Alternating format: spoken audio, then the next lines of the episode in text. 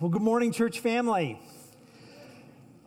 All over the world now, hundreds of millions of believers are gathering in rooms like this, bigger, smaller, and the pastors are standing behind pulpits and they're proclaiming to their congregations, the congregations where they serve, He is risen, and the congregation replies, He is risen indeed. Again, He is risen. He is, ri- he is risen.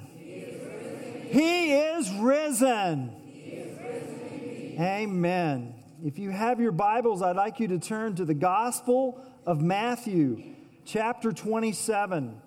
And if this is your first Sunday here at Windsor Road, we just want to extend a warm welcome to you. Uh, my name is Randy. Uh, if you don't have a copy of God's Word to call your own, there's a copy in the pouch in front of you. We would just love it if you could take a copy and put your name in it and just receive it as a gift from our church family. I'm going to be reading Matthew 27, verses 45 to 54. You'll find that on pages 834 and 835 of your church Bibles. Now, from the sixth hour, there was darkness over all the land until the ninth hour. And about the ninth hour, Jesus cried out with a loud voice, saying, Eli, Eli, lama sabachthani. That is, my God, my God, why have you forsaken me? And some of the bystanders, hearing it, said, This man is calling Elijah. And one of them at once ran and took a sponge, filled it with sour wine, and put it on a reed, and gave it to him to drink. But others said, Wait, let us see whether Elijah will come to save him. And Jesus cried out again with a loud voice and yielded up his spirit. And behold, the curtain of the temple was torn in two from top to bottom and the earth shook, and the rocks were split, and the tombs were opened, and bodies of the saints who had fallen asleep were raised. And coming out of the tombs after his resurrection, they went into the holy city and appeared to many.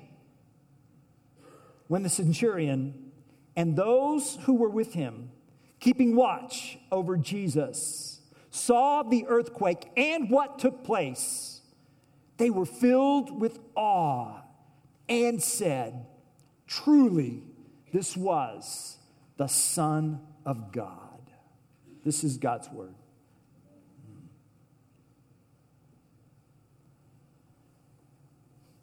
A few weeks ago, I had a conversation with someone from our church family, and I was telling a person about these verses. These verses are our Easter text I was saying, and the person responded to me, Oh, well, that's the zombie passage. kind of sounds that way, doesn't it? In fact, in our culture today, some are more likely to believe in zombies than the bodily resurrection of Christ. And then, wouldn't you know it, just this past week, my daughter in law told me about the groundbreaking scientific discovery from a Yale team, no less. You know about it? NPR reported it. Here, here it is.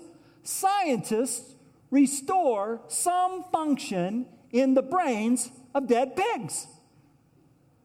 I'm not making this up. Look.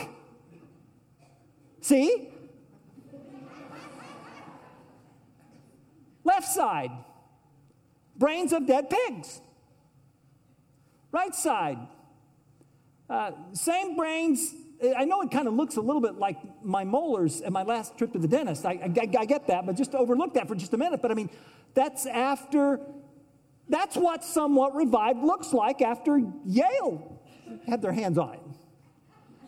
The, the, the, the, the article's been nicknamed Frankenswine. And uh, no, I'm not, I'm not kidding you. And so here's the first line of the article. I mean, you can look it up. If things get a little slow here in the next few minutes, feel free to. It won't hurt my feelings. But the, here's the first line The brains of dead pigs have been somewhat revived by scientists hours after the animals were killed in a slaughterhouse. I did have a few questions like, what do they mean by somewhat revived anyway? Uh, not, I'm, I could not help but think of Billy Crystal in The Princess Bride. Remember his character? There's a difference between mostly dead and all dead. Right? mostly dead means slightly alive.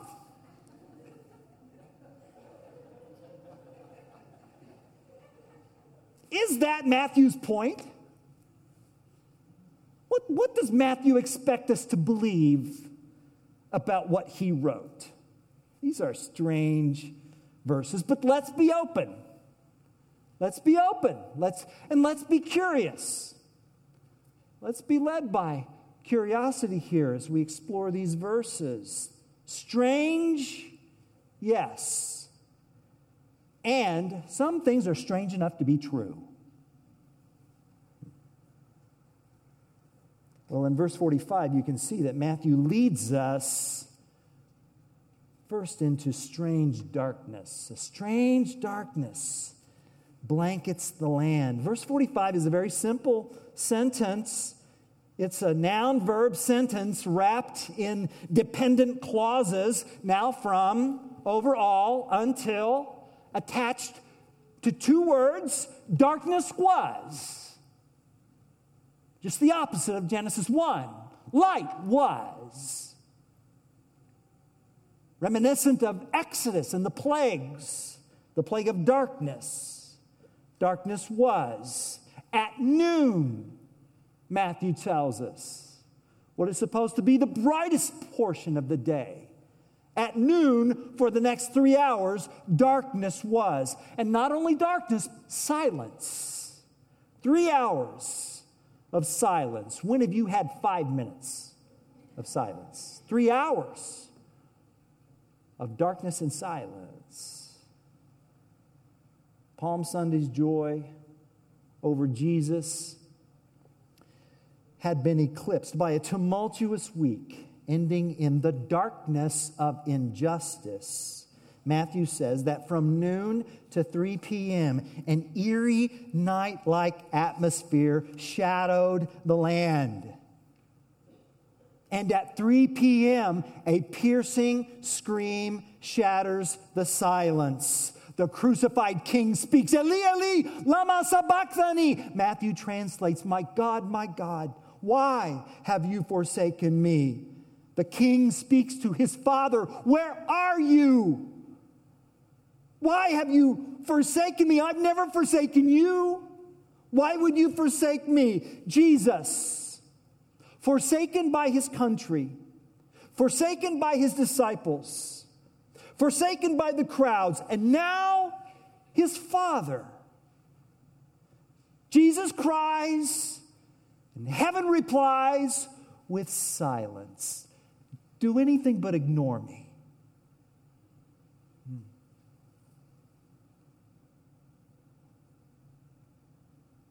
One of my privileges of being your pastor is to be with some of you in your most forsaken moments. To somehow, as the Holy Spirit helps, to somehow give you comfort and to accompany you with a word and prayer, but mainly presence, so that you might know you're not alone Others are hurting with you. You're not forsaken, but not Jesus. Matthew wants us to know that Jesus dies with no comfort, only comfortless mockery. Yes. He who was led into darkness is now led into mockery. He claims to be the Son of God, he claims to save others. Save yourself. Save you, deliver yourself, and then we will believe you. Come down off the cross, and then we will believe you. Oh, he's calling Elijah, the prophet who didn't die. What? Does he think Elijah will appear in an Uber and whisk him away to heaven? Let's see if that chariot shows up anyway. Come on. And, and someone, one of the mockers now, one of the mockers, what's about to happen next is not an act of compassion. It is a scoffer, a mocker who takes a sponge, sticks it on the end of a stick, soaks it in sour wine, puts it up to Jesus' lips. Oh, you want some? Well, here. Whoop, whoop. Come on, come on, Lena. Whoop, whoop. That's what's going on here. That's what Matthew wants us to know. Jesus, taunted with a sponge. When Christ was young, Magi worshiped him. Now mockers taunt him. And verse 50 speaks of one last scream. Jesus cried out again with a loud voice. People usually don't die screaming. Not usually. People usually go unconscious and then they just fade away. Not Jesus. And Matthew doesn't say what he said, just how loud he said it. And he who was led into darkness and led into mockery is now led into death. He cried out again with a loud voice and yielded up his spirit. Silence, darkness, screaming, thirsting, mocking, screaming, death. Jesus, despised and rejected. The iniquity of the world was laid on him. The banished scapegoat, go away. You're not wanted here. Leave, leave. This, this text, one scholar says, is full of terror. This text tells us what life is like when we choose to determine right and wrong in our own eyes. Life becomes a frenzied death struggle where the powerful oppress the weak. The mockery and the torture of the innocent and righteous Son of God are not meant to make sense at all. Rather, they are, this is meant to shatter sense.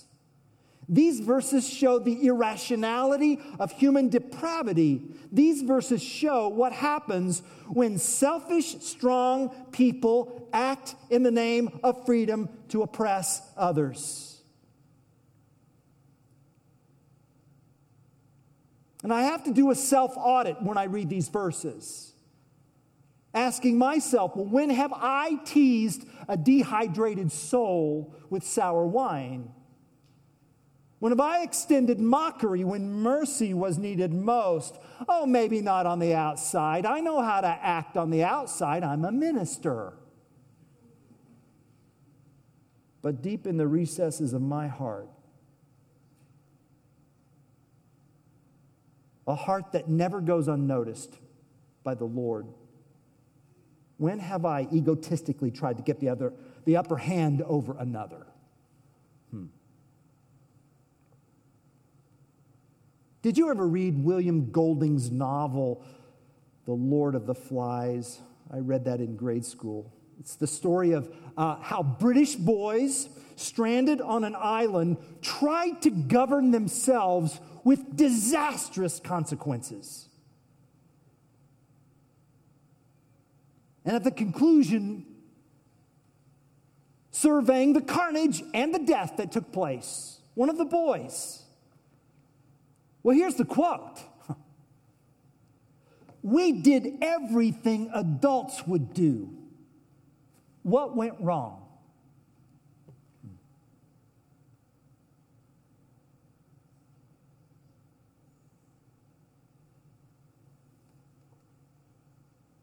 This has got to get better. And were it not for one word, we wouldn't have an Easter. You know that. You see the word there? It's the most repeated word in the text. this word that allows us to celebrate, that allows us to sing, allows us to receive communion. There's no Easter without this word. I, I, I can't believe I, I've read this passage over and over and over. I, I, I overlooked this word. This week, though, I had help and I saw it. There it is. Did you see it? You see the word? It's the word and. And, and behold, when Christ yielded his spirit in death, an explosion of supernatural activity occurs, signifying no ordinary death. And, and the curtain was torn, and the earth was shaken, and the rocks were torn. Torn, same word as curtain. it takes God no more effort to tear a rock than it does to tear a curtain. Torn. And, and, and, and. The, the curtain which veiled Israel's most sacred space, the Holy of Holies, was, was torn from top to bottom, signifying that the ripping had been initiated from above, and the earth shaken, and the rocks ripped, signifying a cosmological uh, upheaval. An old order is passing away. Behold, all things are new. And note the passive voice was torn, was shaken, was torn. That's the divine passive. You see, the God about whom we assume is aloof and absent is, in fact, very much at work. Listen, just because you can't see God at work doesn't mean He's not at work. He is the sovereign God of the Almighty and. And we're not done. Verse 52. And the tombs were open. And many bodies of the saints who had fallen asleep were raised. And coming out of the tombs after his resurrection, they went into the holy city and appeared to many. Many, not two or three, many. Bodies, not ghosts, not spirits, but bodies. Christianity is the most material faith on earth because God made bodies. These bodies, the saints who had fallen asleep, were raised. What is Matthew telling us here? Does Matthew expect us to believe this to be actual history? How curious. Stay open. Stay open. So I, I, I came across a fascinating book by a professor named Richard Bauckham. It's called Jesus and the Eyewitnesses. And, and he argues for a type of history called testimony. Testimony as a unique means of accessing historical reality. And here was the takeaway quote here. This is what he says An irreducible feature of testimony is that it asks to be trusted. Not, not uncritically, but thoughtfully. We, we think through reasons to stand on the genuine testimony of a witness. And then Bauckham reminds the reader when you think about it, all history and all knowledge relies on testimony. So, what is Matthew's testimony? Well, look, it says, the many appeared to many. So a widow comes home after a day in the marketplace. She's trying to scrape a living. Her godly husband has prematurely died. She opens the door, and there at the dining room table, and a husband and wife ache at the loss of their daughter and come home from work together, open the door. There she is. And a son whose father died before he was born always carried this, this father ache, aching for someone he'd never met and parents. Parents receiving back their children. Uh, Caleb, Brent, Amanda, Bob, Stephanie, Nani, Chuck, and And I know there are questions. I know, I know.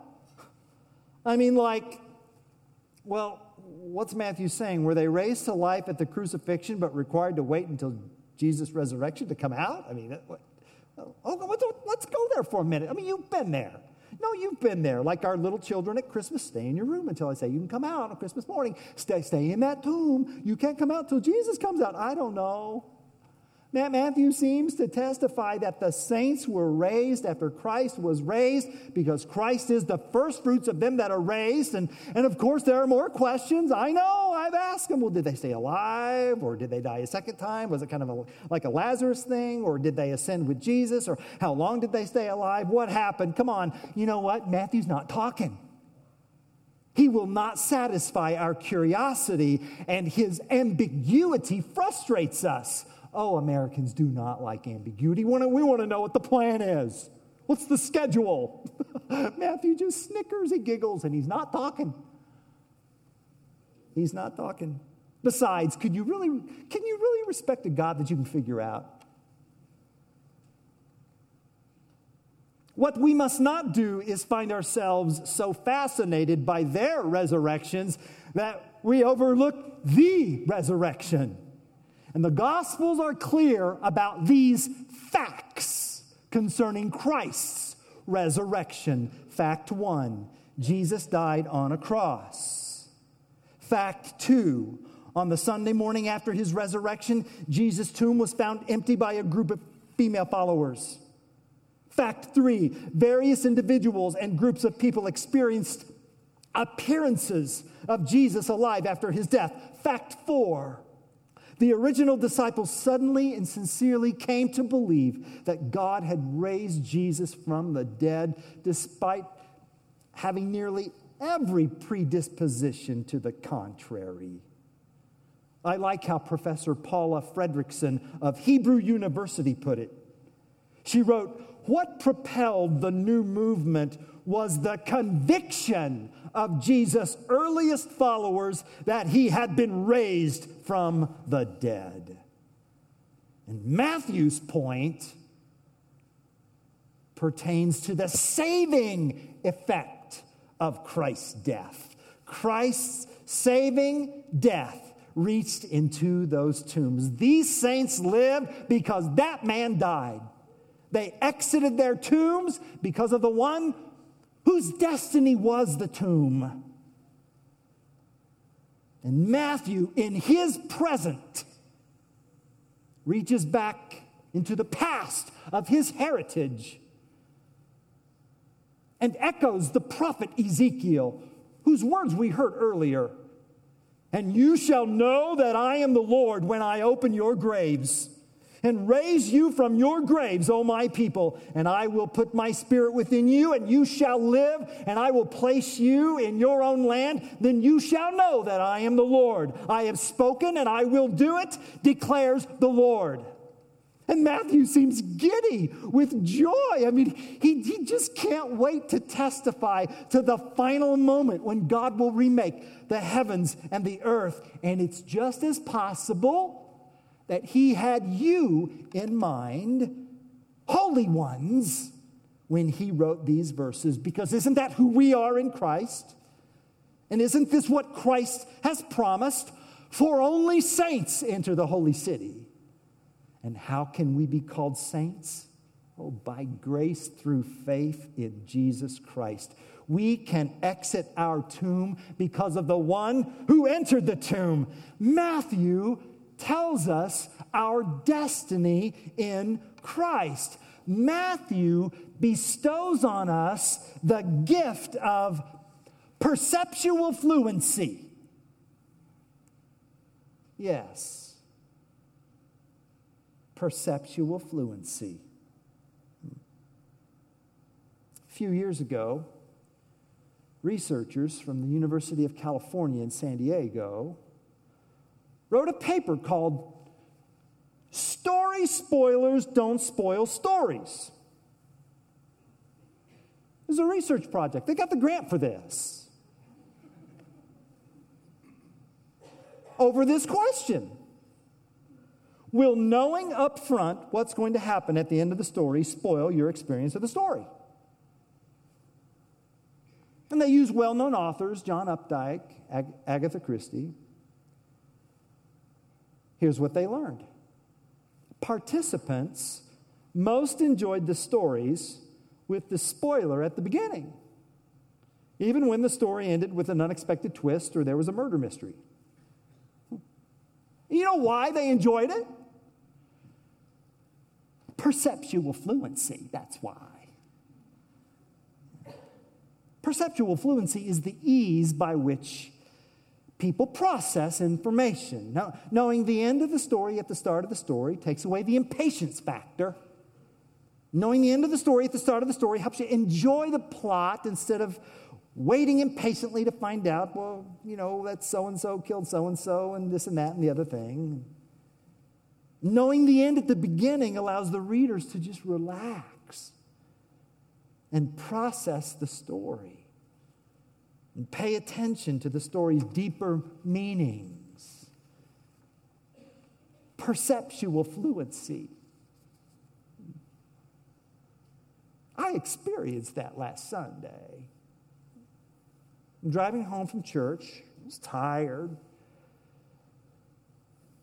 I had a luncheon afterwards. This is between 2:30 and 3. Thought to myself, okay, good. I'll get to watch a replay of the Masters. And I'll get to see if Tiger Woods won. Thankfully, no one at church spoiled it for me. Good. Thank you. So I'm in the car on my way home for that lengthy nine minute commute. I thought, well, you know, I've got, I've got a hands free system. I, I'll call my mom because I call her. I call her. I call her Sunday morning before I come here, 6 a.m. She's 86. She's been up an hour. I'll call her on the way home, just check in with her. So I do. I call her, hey, mom, how's it going? First words out of her mouth. Can you believe Tiger Woods won?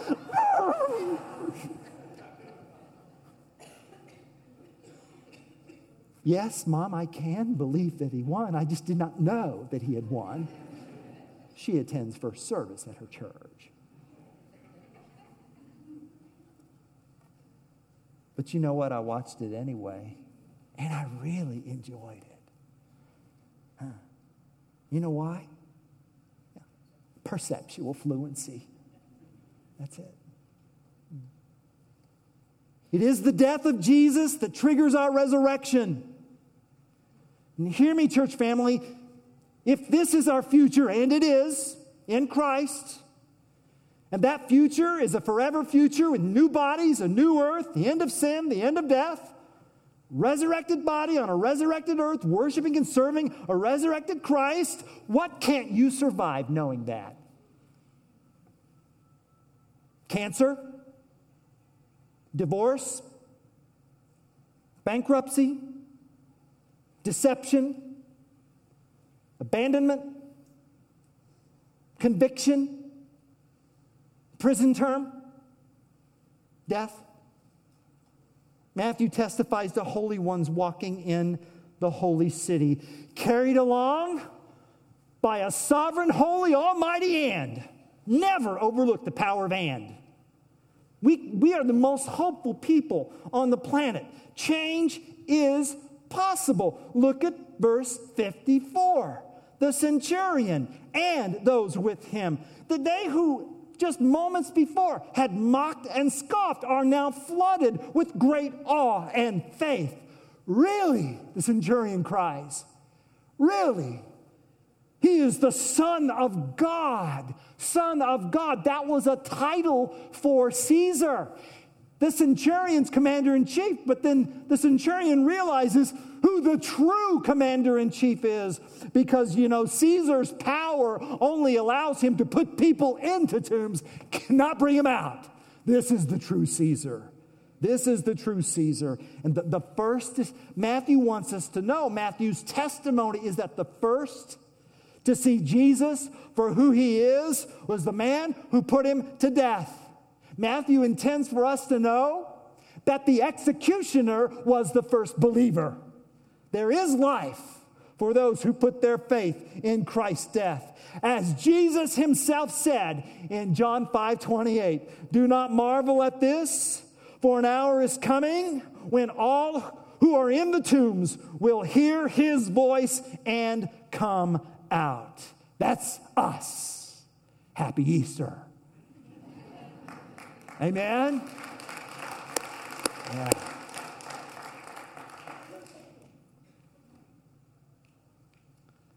I read about anything William Lane Craig writes.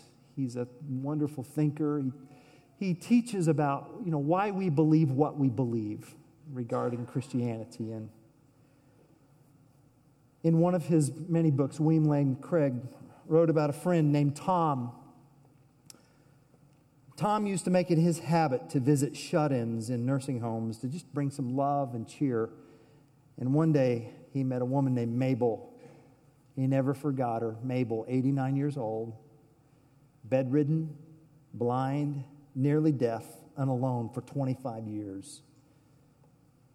Tom put a flower in her hand and said, Mabel, here's a flower for you. And she held the flower up to her face. She tried to smell it, but then with a clear mind, her mind was clear, but her body just didn't cooperate. She spoke garbled words. She said, Thank you, it's lovely but can I give it to someone else I can't see? You know, I'm blind. And Tom said, Well, of course. And they found someone, and Mabel held the flower out and said, Here, this is from Jesus. And Tom and Mabel became friends over the next few years. And, and Tom began to realize that he was not the one helping Mabel, she was the one helping him. And on one visit, Tom asked, Mabel, what do you think about when you lie here all day? Oh, Mabel said, I think about Jesus. Well, what do you think about Jesus? Oh, she said, I, th- I just think about how good he's been to me. I- I'm one of those kind that's mostly satisfied. Lots of folks think I'm old fashioned, but I don't care. I'd rather have Jesus. And then she started singing this hymn Jesus is all the world to me. My life, my joy, my all. He is my strength from day to day. Without him, I would fall. When I'm sad, He makes me glad. He's my friend. Tom writes, This is not fiction. Incredible as it may seem, Tom testifies a human being really lived like this. Tom says, I know. I knew her. I was there. How, how could she do it? For days and weeks and months and years of pain without human company and without an explanation of why it was all happening, she lay there and sang hymns. How could she do it? And Tom says the answer, I believe, is that Mabel had something that many people don't have much of.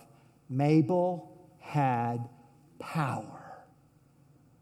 Power. Lying there in that bed, unable to move, unable to see, unable to hear, unable to talk to anyone, she had incredible power.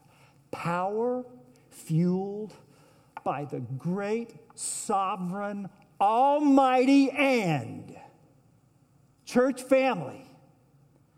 Your grave may be deep. Your tomb may be deep. Your hurt may be deep. Your grief may be deep. And Christ is deeper still. Amen.